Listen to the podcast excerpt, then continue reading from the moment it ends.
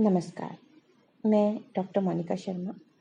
आज आपके समक्ष प्रस्तुत हूँ एक कविता लेकर, जिसके शीर्षक है शाम। इसके रचयिता हैं श्री सौरभ शर्मा। तो लीजिए प्रस्तुत है शाम।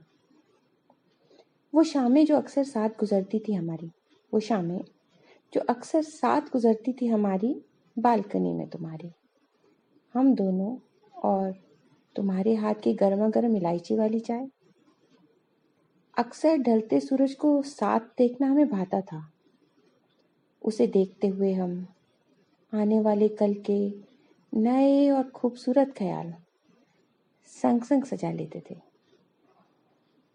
पहले पहल कब दो होते थे।